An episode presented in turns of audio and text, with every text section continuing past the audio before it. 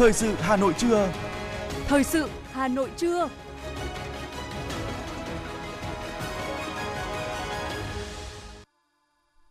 Võ Nam và Thu Minh kính chào quý vị và các bạn.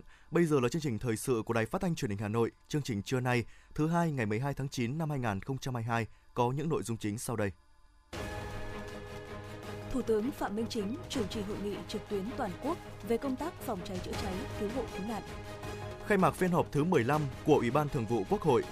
Hội đồng nhân dân thành phố Hà Nội khóa 16 tổ chức kỳ họp thứ 9, kỳ họp chuyên đề. Hôm nay, giá xăng dầu có thể giảm 1.000 đồng một lít. Phần tin thế giới có những sự kiện nổi bật, nhiều hoạt động tưởng niệm các nạn nhân trong vụ tấn công khủng bố 11 tháng 9 tại Mỹ.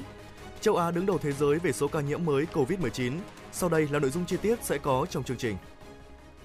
Thưa quý vị và các bạn, sáng nay, Thủ tướng Chính phủ Phạm Minh Chính chủ trì hội nghị trực tuyến toàn quốc về công tác phòng cháy chữa cháy và sơ kết 5 năm thực hiện nghị định của Chính phủ quy định về công tác cứu nạn cứu hộ và lực lượng phòng cháy chữa cháy.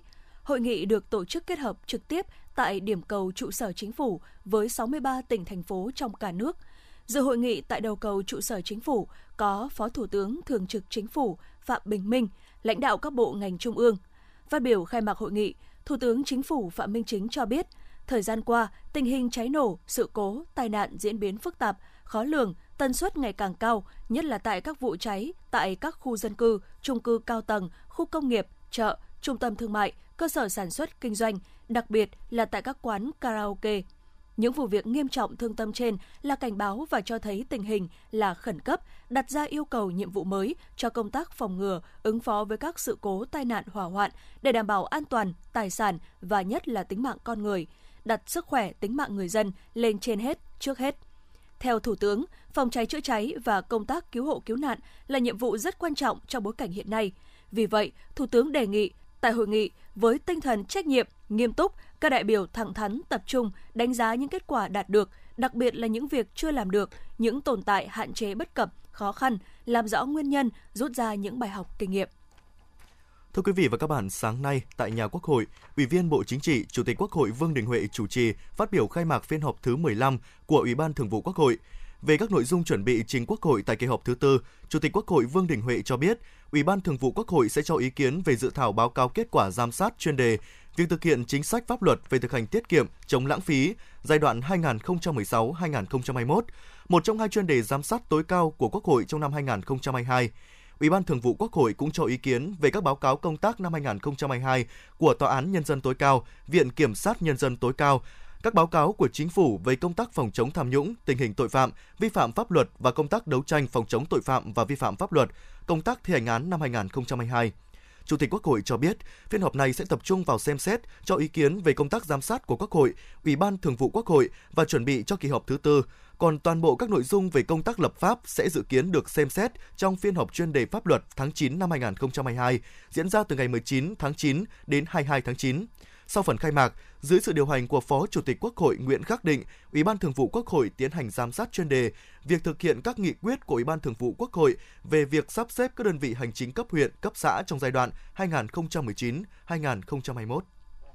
Sáng nay, Hội đồng Nhân dân thành phố Hà Nội khóa 16, nhiệm kỳ 2021-2026 đã tổ chức kỳ họp thứ 9, kỳ họp chuyên đề để xem xét quyết định một số nội dung quan trọng thuộc thẩm quyền – đồng chí Đinh Tiến Dũng, Ủy viên Bộ Chính trị, Bí thư Thành ủy, Trưởng đoàn đại biểu Quốc hội thành phố Hà Nội cùng các đồng chí thường trực Thành ủy tham dự kỳ họp. Phát biểu khai mạc kỳ họp, Chủ tịch Hội đồng Nhân dân thành phố Nguyễn Ngọc Tuấn nhấn mạnh, kỳ họp thứ 9 là kỳ họp chuyên đề, nhưng cũng là kỳ họp có nhiều nội dung quan trọng được xem xét thông qua. Nổi bật là đề án phân cấp quản lý nhà nước, ủy quyền trên địa bàn thành phố và nghị quyết thay thế nghị quyết số 08 năm 2016 của Hội đồng Nhân dân thành phố về phân cấp quản lý nhà nước một số lĩnh vực hạ tầng kinh tế xã hội trên địa bàn thành phố Hà Nội. Tại kỳ họp này, Hội đồng Nhân dân thành phố cũng xem xét nhóm vấn đề về kế hoạch đầu tư công, bao gồm quyết nghị về điều chỉnh kế hoạch đầu tư công năm 2022, cập nhật điều chỉnh kế hoạch đầu tư công trung hạn 5 năm 2021-2025, định hướng kế hoạch đầu tư công năm 2023 của thành phố và phê duyệt chủ trương điều chỉnh chủ trương một số dự án đầu tư công. Hội đồng Nhân dân thành phố sẽ xem xét quyết định về mức hỗ trợ động viên đối với cán bộ công chức viên chức lao động hợp đồng lĩnh vực y tế tại các cơ quan đơn vị công lập trực thuộc thành phố, nghị quyết về mức thu học phí đối với các cơ sở giáo dục mầm non, giáo dục phổ thông công lập trên địa bàn thành phố Hà Nội năm học 2022-2023 và cơ chế hỗ trợ học phí đối với một số đối tượng trẻ em mầm non và học sinh phổ thông của thành phố. Tại kỳ họp này, Hội đồng Nhân dân thành phố xem xét, quyết định một số nội dung, mức chi thuộc thẩm quyền và xem xét điều chỉnh tổng biên chế giáo giao bổ sung biên chế giáo viên năm học 2022-2023 theo quyết định số 72 ngày 18 tháng 7 năm 2022 của Bộ Chính trị. Sáng nay, Ủy ban nhân dân thành phố đã trình Hội đồng nhân dân thành phố đề án phân cấp quản lý nhà nước, ủy quyền trên địa bàn thành phố, nghị quyết về phân cấp quản lý nhà nước một số lĩnh vực kinh tế xã hội, cập nhật điều chỉnh kế hoạch đầu tư công trung hạn 5 năm 2021-2025, kế hoạch đầu tư công năm 2022 và định hướng kế hoạch đầu tư công năm 2023 của thành phố, phê duyệt chủ trương đầu tư, điều chỉnh chủ trương đầu tư một số dự án sử dụng vốn đầu tư công của thành phố. Hội đồng nhân dân thành phố đã tóm tắt các dự thảo nghị quyết và đại diện các ban Hội đồng nhân dân thành phố trình bày tóm tắt báo cáo thẩm tra.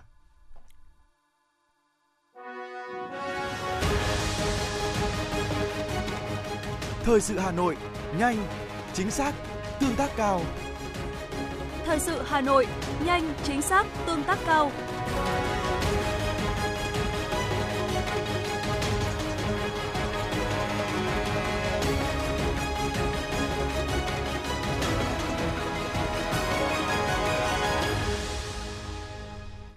Những thông tin kinh tế sẽ tiếp nối chương trình.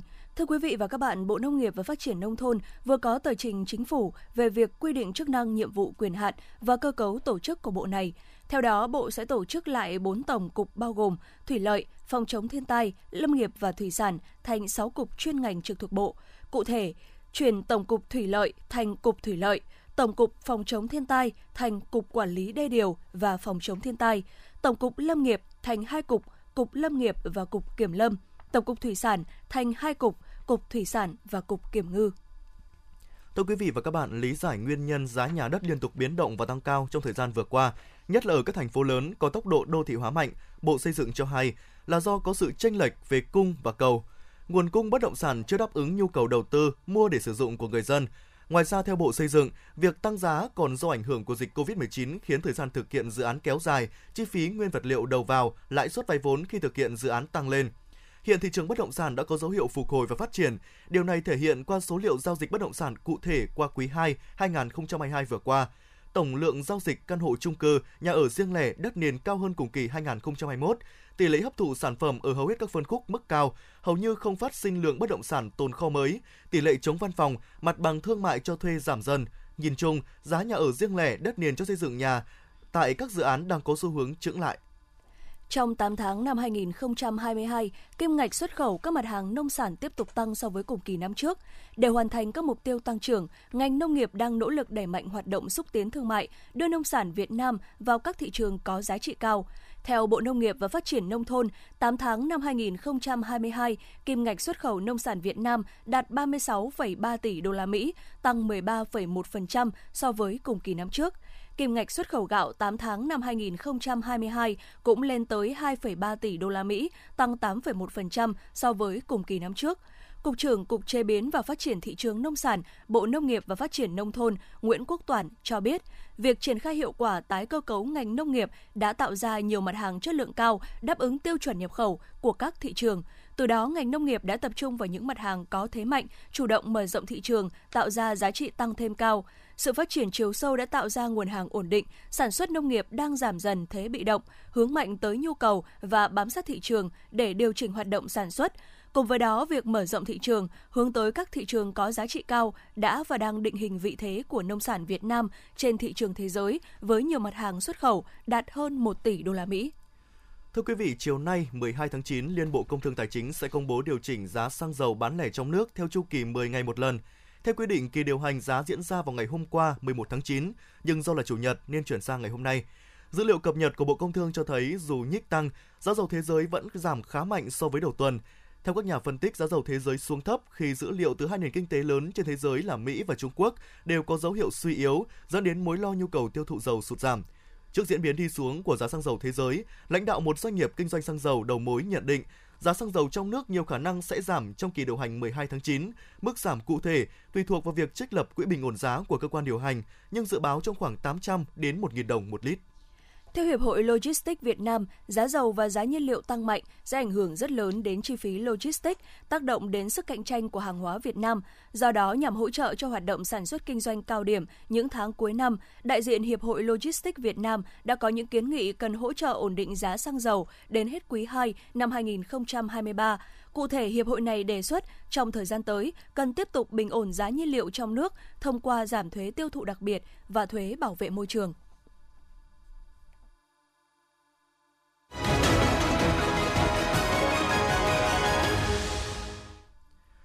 Phần tin văn hóa sẽ tiếp nối chương trình. Thưa quý vị, Ủy ban nhân dân thành phố Hà Nội vừa ban hành kế hoạch số tổ chức các hoạt động kỷ niệm 50 năm chiến thắng Hà Nội Điện Biên Phủ trên không.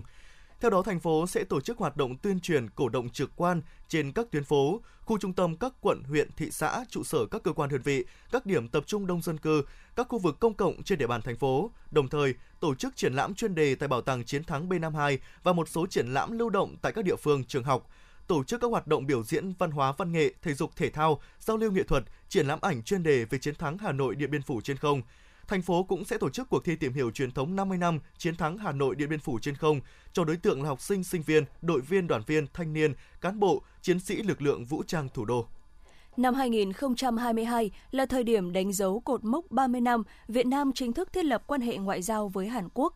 Đây là cơ hội để Hội hữu nghị Việt Nam Hàn Quốc, thành phố Hà Nội và Ủy ban nhân dân quận Tây Hồ tổ chức các hoạt động thiết thực nhằm tăng cường tình đoàn kết hữu nghị giữa hai nước, hướng tới quảng bá nét đẹp văn hóa Việt Nam đến với người dân Hàn Quốc. Với sự tham gia của trên 50 doanh nghiệp, sự kiện dịp để các đơn vị trong và ngoài nước giao lưu, tìm kiếm cơ hội đầu tư.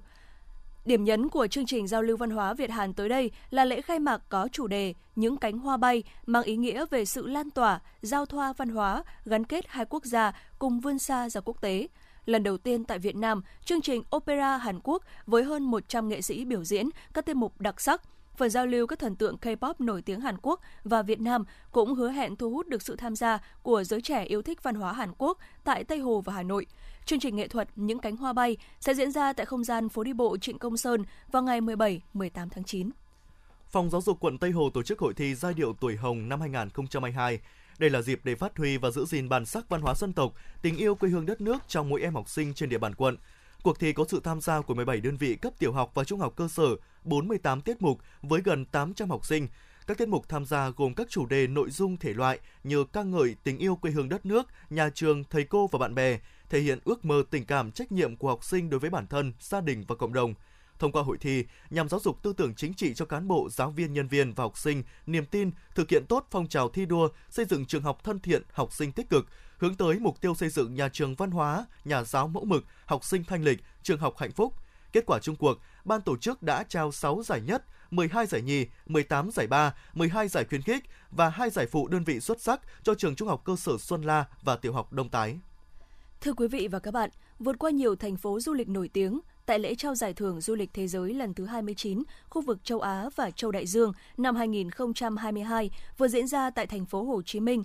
Hà Nội được vinh dự nhận giải điểm đến du lịch thành phố hàng đầu châu Á 2022. Điều này một lần nữa khẳng định thủ đô Hà Nội là điểm đến du lịch độc đáo, đặc sắc, an toàn và chất lượng. Một trong những nét riêng của thủ đô Hà Nội luôn hấp dẫn du khách trong và ngoài nước, đó là sự hiện diện của những công trình kiến trúc độc đáo của Phật giáo hoặc những kiến trúc từ thời Pháp trường tồn với thời gian, hòa nhịp cùng nhịp sống sôi động của thủ đô. Điều này đã tạo nên sự quyến rũ rất riêng của Hà Nội. Một trong những kiến trúc đặc biệt có 102 là chùa Một Cột, được xác lập là ngôi chùa có kiến trúc độc đáo nhất châu Á, là biểu tượng của thủ đô. Chùa Một Cột được dựng lên theo hình hoa sen, xung quanh là a sen tinh khiết, gây ấn tượng mạnh cho khách tham quan. Ông Nguyễn Hùng Vĩ, nhà nghiên cứu văn hóa dân gian cho biết. Chùa Một Cột hiện nay đấy là được chính quyền bảo hộ giao cho kiến trúc sư Nguyễn Bá Lăng vẽ. Và ông còn ghi lại trong hồi ký của mình là khi vẽ như vậy đấy thì tôi cũng dựa vào bia sùng thiện trên tháp bi, à, tôi dựa vào đại Việt sử ghi toàn thư, à, tôi dựa bài thơ của Huyền Quang, những cái gì mà người ta ghi từ trước của chùa Một Cột đấy và tôi nghĩ ra một cái kiểu kết cấu tương tự như vậy. Từ lâu, Hà Nội đã định vị với du khách trong và ngoài nước là điểm đến du lịch văn hóa di sản. Với gần 6.000 di tích lịch sử văn hóa, 1.793 di sản văn hóa phi vật thể, Hà Nội cũng là thành phố có nhiều di tích di sản nhất cả nước. Những điểm đến du lịch văn hóa nổi tiếng thu hút nhiều du khách trong và ngoài nước phải kể đến như khu du tích Phủ Chủ tịch, khu phố cổ, phố đi bộ Hồ Hoàn Kiếm, Hoàng thành Thăng Long, di tích Văn Miếu Quốc Tử Giám, làng cổ Đường Lâm, chùa Hương, làng gốm sứ Bát Tràng, vân vân. Đặc biệt, thời gian gần đây, hàng loạt các sản phẩm du lịch mới được các công ty lữ hành đưa vào khai thác. Đến với nhà tù Hỏa Lò, nơi được mệnh danh là địa ngục trần gian, du khách được trải nghiệm những hình ảnh tái hiện thực cảnh mà tù nhân chính trị tại đây từng bị tra tấn. Các tour du lịch đến thăm nhà tù Hỏa Lò như sống như những đóa hoa, đêm lửa thiêng đang rất hấp dẫn du khách. Rất là ấn tượng, à, ấn tượng ờ, bởi ờ, cái sự độc đáo mới lạ mà ban quản lý di tích đã gửi tới những cái thành viên trong đoàn. Rất là thú vị và hấp dẫn và thấy một người làm người trẻ thì em thấy là nên đi thử cái tour này. Ban đêm thực sự là huyền ảo do các cái bố trí đèn và những cái phục dựng rất là hợp lý và khoa học. Phải nói là nó đem lại những cái cảm xúc rất là đặc biệt. Mình cảm giác mình được trở về một chút về thời gian, về không gian, cảm nhận cái đời sống ngày xưa và nó cũng khiến mình có những cái suy nghĩ về đời sống hiện tại để làm sao mình kết nối với cả truyền thống lịch sử để hướng tới tương lai. Nếu như Việt Nam được ví là bếp ăn của thế giới, thì Hà Nội được xem là tinh thần, hồn cốt của bếp ăn ấy. Với tinh hoa ẩm thực nghìn năm, cùng sự phong phú khi có sự giao thoa ẩm thực thế giới, ẩm thực Hà Nội là một trong những điểm thu hút khách du lịch trong và ngoài nước. Rất nhiều món ngon Hà Nội tồn tại cả thế kỷ, gây thương nhớ cho người đi xa và du khách như phở, chả cá lá vọng, bánh tôm Hồ Tây, bánh cốm, cà phê trứng. Hiện nay, Hà Nội tập trung đẩy mạnh phát triển du lịch di sản, du lịch văn hóa với nhiều sản phẩm như tham quan phố cổ bằng xe điện, tham quan Thăng Long Tứ Trấn, khám phá Hà Nội City Tour trên xe buýt 2 tầng, tour xe đạp trên phố và khám phá ngoại thành. Bà Đặng Hương Giang, Giám đốc Sở Du lịch Hà Nội cho biết. Chúng tôi cũng ờ, kỳ vọng là cái kênh thông tin sẽ giúp cho truyền thông quảng bá đến nhiều hơn, rộng rãi hơn. Không chỉ người dân thủ đô và người dân khắp các tỉnh thành trong cả nước sẽ hiểu hơn về ờ, các cái cảnh đẹp của Hà Nội, rồi những cái trải nghiệm của Hà Nội để có thể lên đường và đi du lịch đến ờ, du lịch trải nghiệm ở Hà Nội. Cũng như chúng tôi cũng sẵn sàng kêu gọi các doanh nghiệp làm sao xây dựng các cái sản phẩm. Cũng người Hà Nội cũng đi du lịch khắp mọi nơi. Thế và Hà Nội luôn là một cái điểm kết nối và chúng tôi sẵn sàng Hà Nội vì cả nước, Hà Nội cùng cả nước. Có thể thấy du lịch Hà Nội có nhiều tiềm năng lợi thế và nhiều sản phẩm hấp dẫn thú vị để du khách trong và ngoài nước lựa chọn. Đó là lý do mà Hà Nội xứng đáng được vinh danh là điểm đến du lịch thành phố hàng đầu châu Á năm 2022. Từ đó khẳng định Hà Nội nơi có nhiều tiềm năng thế mạnh ở nhiều loại hình du lịch và là điểm đến không thể bỏ lỡ đối với du khách quốc tế. Hà Nội, thành phố du lịch của văn hóa và di sản.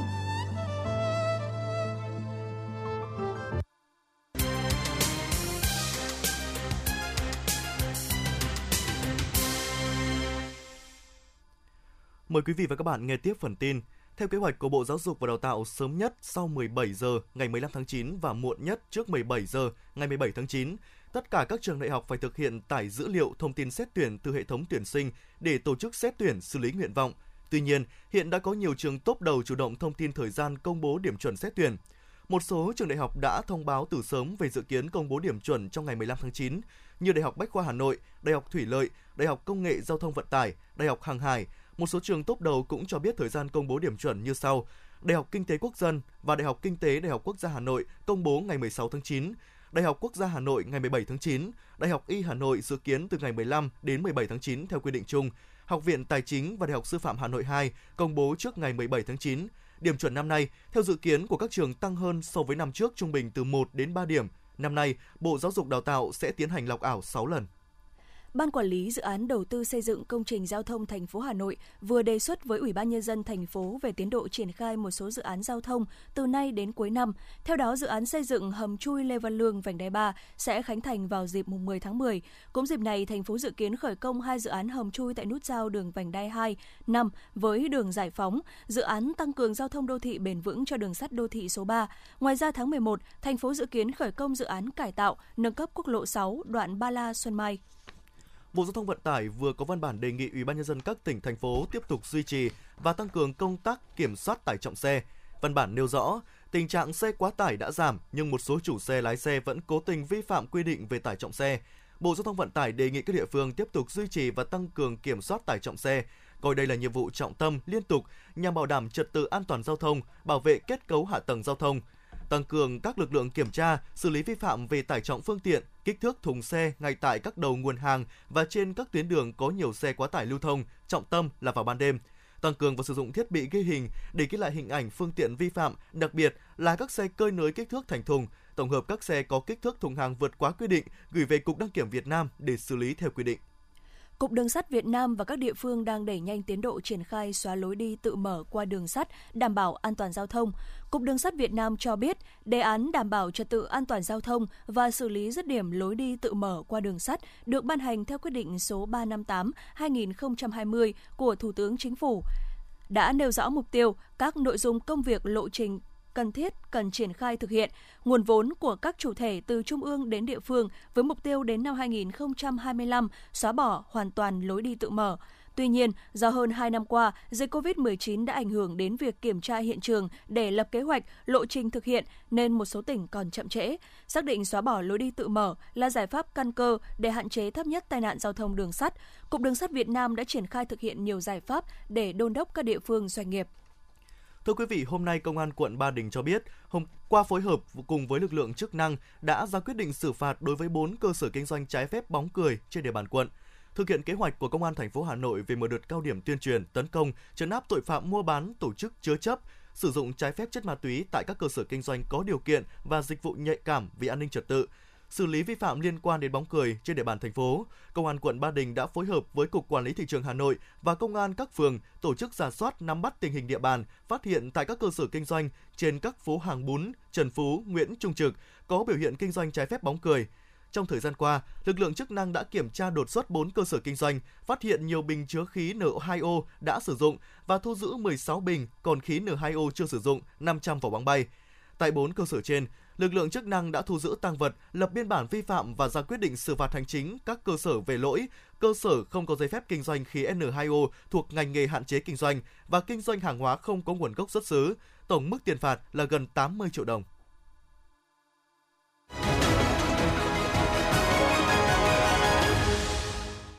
Thưa quý vị và các bạn, khi vụ việc vỡ quy hoạch trục đường Lê Văn Lương, Tố Hữu, gây ách tắc giao thông, ngập nước mỗi khi trời mưa còn chưa lắng xuống, thì người dân Hà Nội lại tiếp tục lo lắng về một điểm nóng tương tự tại phía Nam Hà Nội. Khu đô thị Linh Đàm vốn được xem là khu đô thị ở vùng trũng thấp của Hà Nội, thường bị ngập nước sau mưa. Vậy nhưng những năm gần đây, mật độ nhà ở chung cư tại khu vực này đang tăng nhanh một cách chóng mặt, kéo theo là những hệ lụy khó lường về dân cư, đời sống và nhất là giao thông. Thực tế cho thấy tại khu đô thị Linh Đàm, đến thời điểm hiện hiện nay, các tòa nhà chung cư mọc lên san sát với gần 100.000 dân sinh sống, dẫn đến tình trạng quá tải, tắc đường xảy ra thường xuyên hơn, nhất là vào giờ cao điểm.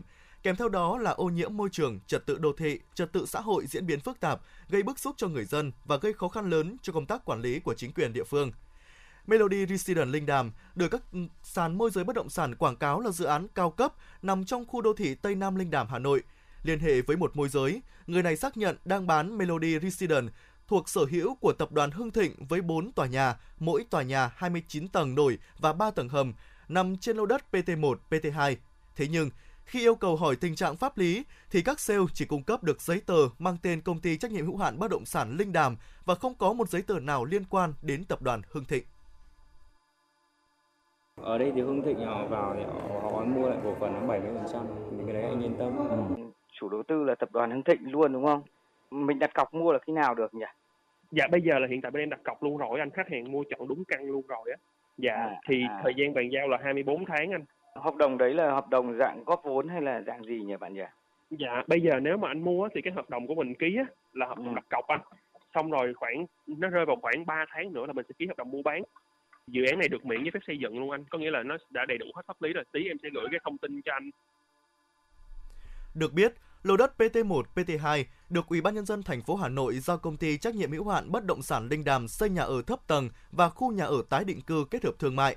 Ngày 15 tháng 6 năm 2022, Sở Xây dựng Hà Nội có văn bản số 4056 với nội dung Công ty trách nhiệm hữu hạn bất động sản Linh Đàm gửi Sở Xây dựng công văn 18 cam kết chưa ký hợp đồng mua bán cho thuê và không được thế chấp tại bất kỳ tổ chức, tổ chức tín dụng cá nhân nào đối với 1.323 căn hộ.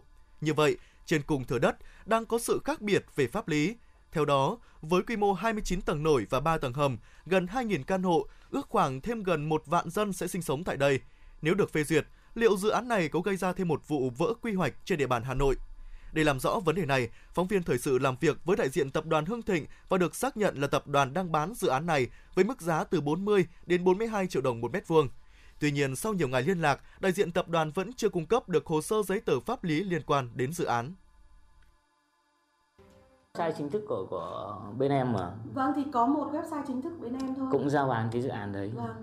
Vì bọn em ờ, 40 à ba mấy triệu gần 40 triệu à? hay bốn Dạ. mấy triệu mét 40 ạ. 40 triệu 42 vâng. 42 triệu mét Nhưng mà chính sách thì đã tốt anh. Thật ra tại thời điểm này chủ đầu tư nào mà tung hàng ra thì cũng phải ờ, thứ nhất là ngân hàng không cho vay thì phải có ưu đãi tốt thì có mấy khách mua đấy. vâng Vâng. tại vì có một số câu hỏi nó liên quan đến tình hình à, tình trạng pháp lý tại vì một số dự án ấy bây giờ ấy, thì là chưa đủ điều kiện đã giao bán rồi Bên em thì ờ, em nghĩ là tại cái thời điểm mà nó đang khan hàng và nó, nó khó khăn như thế này thì chắc chắn là phải có đủ giấy tờ thì bọn em mới tung hàng ra như thế. Quy hoạch và việc đảm bảo thực hiện đúng quy hoạch là một nhiệm vụ trọng tâm của chính quyền các cấp trong phát triển kinh tế xã hội, đồng thời tránh làm phát sinh các vấn đề xã hội ảnh hưởng đến đời sống và sinh hoạt của người dân. Đây cũng là yêu cầu bắt buộc đối với mỗi công trình dự án nhằm bảo đảm bảo đảm cơ sở pháp lý, quyền lợi chính đáng của khách hàng, không phá vỡ quy hoạch, hướng đến sự phát triển bền vững của thủ đô. Vậy liệu việc cấp phép mới cho dự án này từ nhà thấp tầng thành chung cư cao tầng có tính đến việc phá vỡ quy hoạch của cả khu vực hay không? Chủ đầu tư tổ chức bán căn hộ đã đáp ứng đủ điều kiện, quy định của pháp luật hay không vẫn là bài toán chưa có câu trả lời.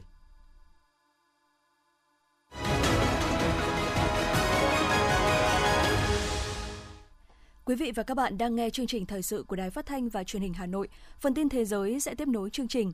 Từ sáng ngày 11 tháng 9 theo giờ địa phương, nước Mỹ đã tổ chức nhiều hoạt động nhằm tưởng niệm 21 năm xảy ra loạt vụ khủng bố 11 tháng 9 năm 2001. Thảm kịch đã khiến gần 3.000 người thiệt mạng. Tổng thống Mỹ Joe Biden đã tham dự lễ tưởng niệm tại Lầu Năm Góc, một trong ba mục tiêu của vụ tấn công khủng bố ngày 11 tháng 9. Trong khi đó, người thân của các nạn nhân trong hàng loạt vụ tấn công khủng bố cùng cảnh sát, lính cứu hỏa và lãnh đạo thành phố New York cũng đã tham dự một hoạt động tưởng niệm tại Đài tưởng niệm quốc gia và bảo tàng 11 tháng 9 ở hạ Manhattan. Vua Charles đệ Tam có thể sẽ đối mặt với một cuộc khủng hoảng khối thịnh vượng chung sau khi Thủ tướng Antigua và Barbuda thông báo kế hoạch tổ chức cuộc trưng cầu dân Ý nhằm thay thế chế độ quân chủ. Thủ tướng Hy Lạp Mitsotakis tuyên bố ông sẽ luôn sẵn sàng gặp Tổng thống Thổ Nhĩ Kỳ, Thổ Nhĩ Kỳ Recep Tayyip Erdogan trong bối cảnh quan hệ giữa hai nước láng giềng có nhiều vướng mắc lịch sử đang gia tăng căng thẳng. Khu vực miền đông Ukraine đã bị mất điện hoàn toàn một ngày sau khi Kiev tuyên bố buộc quân đội Nga phải rút lui. Tổng thống Zelensky cáo buộc Moscow cố tình tấn công vào cơ sở hạ tầng dân sự dẫn đến sự cố này. Sự cố mất điện có thể sẽ ảnh hưởng đến khoảng 9 triệu người trong khu vực, bao gồm cả vùng lãnh thổ do Nga kiểm soát. Thưa quý vị, cảnh sát cho biết một người đã thiệt mạng và một người khác bị thương nặng trong vụ xả súng xảy ra ở thành phố Effenbach, Amen, miền Tây Đức vào tối ngày hôm qua. Đây là khu vực buôn bán kinh doanh sầm uất của thành phố này.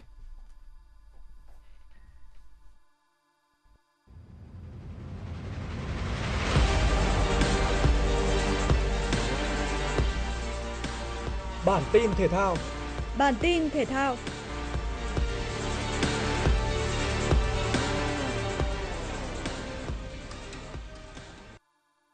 Ban huấn luyện U20 Việt Nam đã đưa ra quyết định về danh sách chính thức 23 cầu thủ tham dự vòng loại U20 châu Á 2023. Theo đó, hai cầu thủ sẽ không tiếp tục đồng hành cùng U20 Việt Nam trong chiến dịch lần này là hậu vệ Châu Phi và tiền đạo Ngọc Mỹ. Theo kế hoạch, ngày hôm nay toàn đội sẽ di chuyển sang Indonesia. Riêng cầu thủ Bùi Vĩ Hào không đi theo đồng đội mà sẽ đáp chuyến bay muộn hơn do bận khoác áo câu lạc bộ Bình Dương thi đấu trận gặp câu lạc bộ Hoàng Anh Gia Lai ở vòng 15 V-League. Tiền đạo trẻ này sẽ lên đường vào ngày 14 tháng 9 tới. Tại vòng loại U20 châu Á 2023, đội tuyển U20 Việt Nam nằm ở bảng F cùng với Hồng Kông Trung Quốc, Timor-Leste và chủ nhà Indonesia. Theo lịch thi đấu, đội tuyển U20 Việt Nam sẽ đá trận giao quân ngày 14 tháng 9 gặp U20 Hồng Kông Trung Quốc. Tiếp đó, thầy trò huấn luyện viên Đinh Thế Nam lần lượt gặp U20 Timor-Leste vào ngày 14 tháng 8 và gặp chủ nhà U20 Indonesia vào ngày 18 tháng 9. Tất cả các trận đấu của bảng F đều diễn ra trên sân vận động gedora Bung Tomo. tại Indonesia. Tiếp đón Mallorca tại vòng 5 La Liga, Real Madrid nhanh chóng dâng cao đội hình và sớm tạo ra sức ép. Thế nhưng đội bóng Hoàng gia Tây Ban Nha bất ngờ phải nhận bàn thua trước. Phút 35, Lee Kang-in đá phạt đưa bóng đến đúng vị trí của Muriki để cầu thủ này bật cao đánh đầu hạ gục thủ thành Costa mở tỷ số trận đấu. Phải chờ đến phút bù giờ thứ 3 của hiệp 1, đội chủ nhà mới có được bàn gỡ nhờ công của Valverde. Sang hiệp 2, Real Madrid vẫn là đội chiếm thế chủ động và liên tiếp ghi thêm 3 bàn thắng. Lần lượt Vinicius, Sergio và Rudiger thay nhau lập công ấn định chiến thắng 4-1 cho kền kền trắng. Ngược dòng đầy bản lĩnh, Real Madrid giành chọn 3 điểm trước Mallorca. Với kết quả này, thầy trò huấn luyện viên Ancelotti duy trì mạch 5 trận toàn thắng từ đầu mùa và đòi lại ngôi đầu bảng xếp hạng La Liga từ tay của Barcelona. Dù được thi đấu trên sân nhà ở vòng 6 Serie A, nhưng Juventus đã để đội khách Salernitana có được lợi thế vươn lên dẫn trước ở phút thứ 18 của trận đấu với pha lập công của Candreva. Đến cuối hiệp 1, đội chủ nhà bị thổi phạt đền và trên chấm 11 m Piatek đã nhân đôi cách biệt. Sang đầu hiệp 2, Bremer lập công thu hẹp tỷ số cho đội nhà, trước khi có thêm bàn thắng nữa ở phút bù giờ thứ 3 nhờ công của Bonici. Trung tâm Dự báo Khí tượng Thủy văn Quốc gia dự báo thời tiết hôm nay tại Hà Nội có mây, đêm có mưa rào và rông vài nơi, ngày nắng gió nhẹ, nhiệt độ thấp nhất từ 24 đến 26 độ, nhiệt độ cao nhất từ 31 đến 34 độ. Phía Tây Bắc Bộ nhiều mây có mưa rào và rông rải rác, cục bộ có mưa to, gió nhẹ. Trong mưa rông có khả năng xảy ra lốc xét và gió giật mạnh, nhiệt độ thấp nhất từ 22 đến 25 độ, có nơi dưới 22 độ, nhiệt độ cao nhất từ 30 đến 33 độ, có nơi trên 33 độ. Phía Đông Bắc Bộ có mây, có mưa rào và rông vài nơi. Riêng vùng núi phía Bắc nhiều mây, có mưa rào và rông rải rác, gió nhẹ. Trong mưa rông có khả năng xảy ra lốc xét và gió giật mạnh. Nhiệt độ thấp nhất từ 23 đến 26 độ. Vùng núi có nơi dưới 22 độ. Nhiệt độ cao nhất từ 31 đến 34 độ. Quý vị và các bạn vừa nghe chương trình thời sự của Đài Phát thanh Truyền hình Hà Nội, chỉ đạo nội dung Nguyễn Kim Khiêm, chỉ đạo sản xuất Nguyễn Tiến Dũng, tổ chức sản xuất Trà My. Chương trình do biên tập viên Thủy Chi, phát thanh viên Võ Nam thông Minh cùng kỹ thuật viên Duy Anh thực hiện. Xin chào và hẹn gặp lại.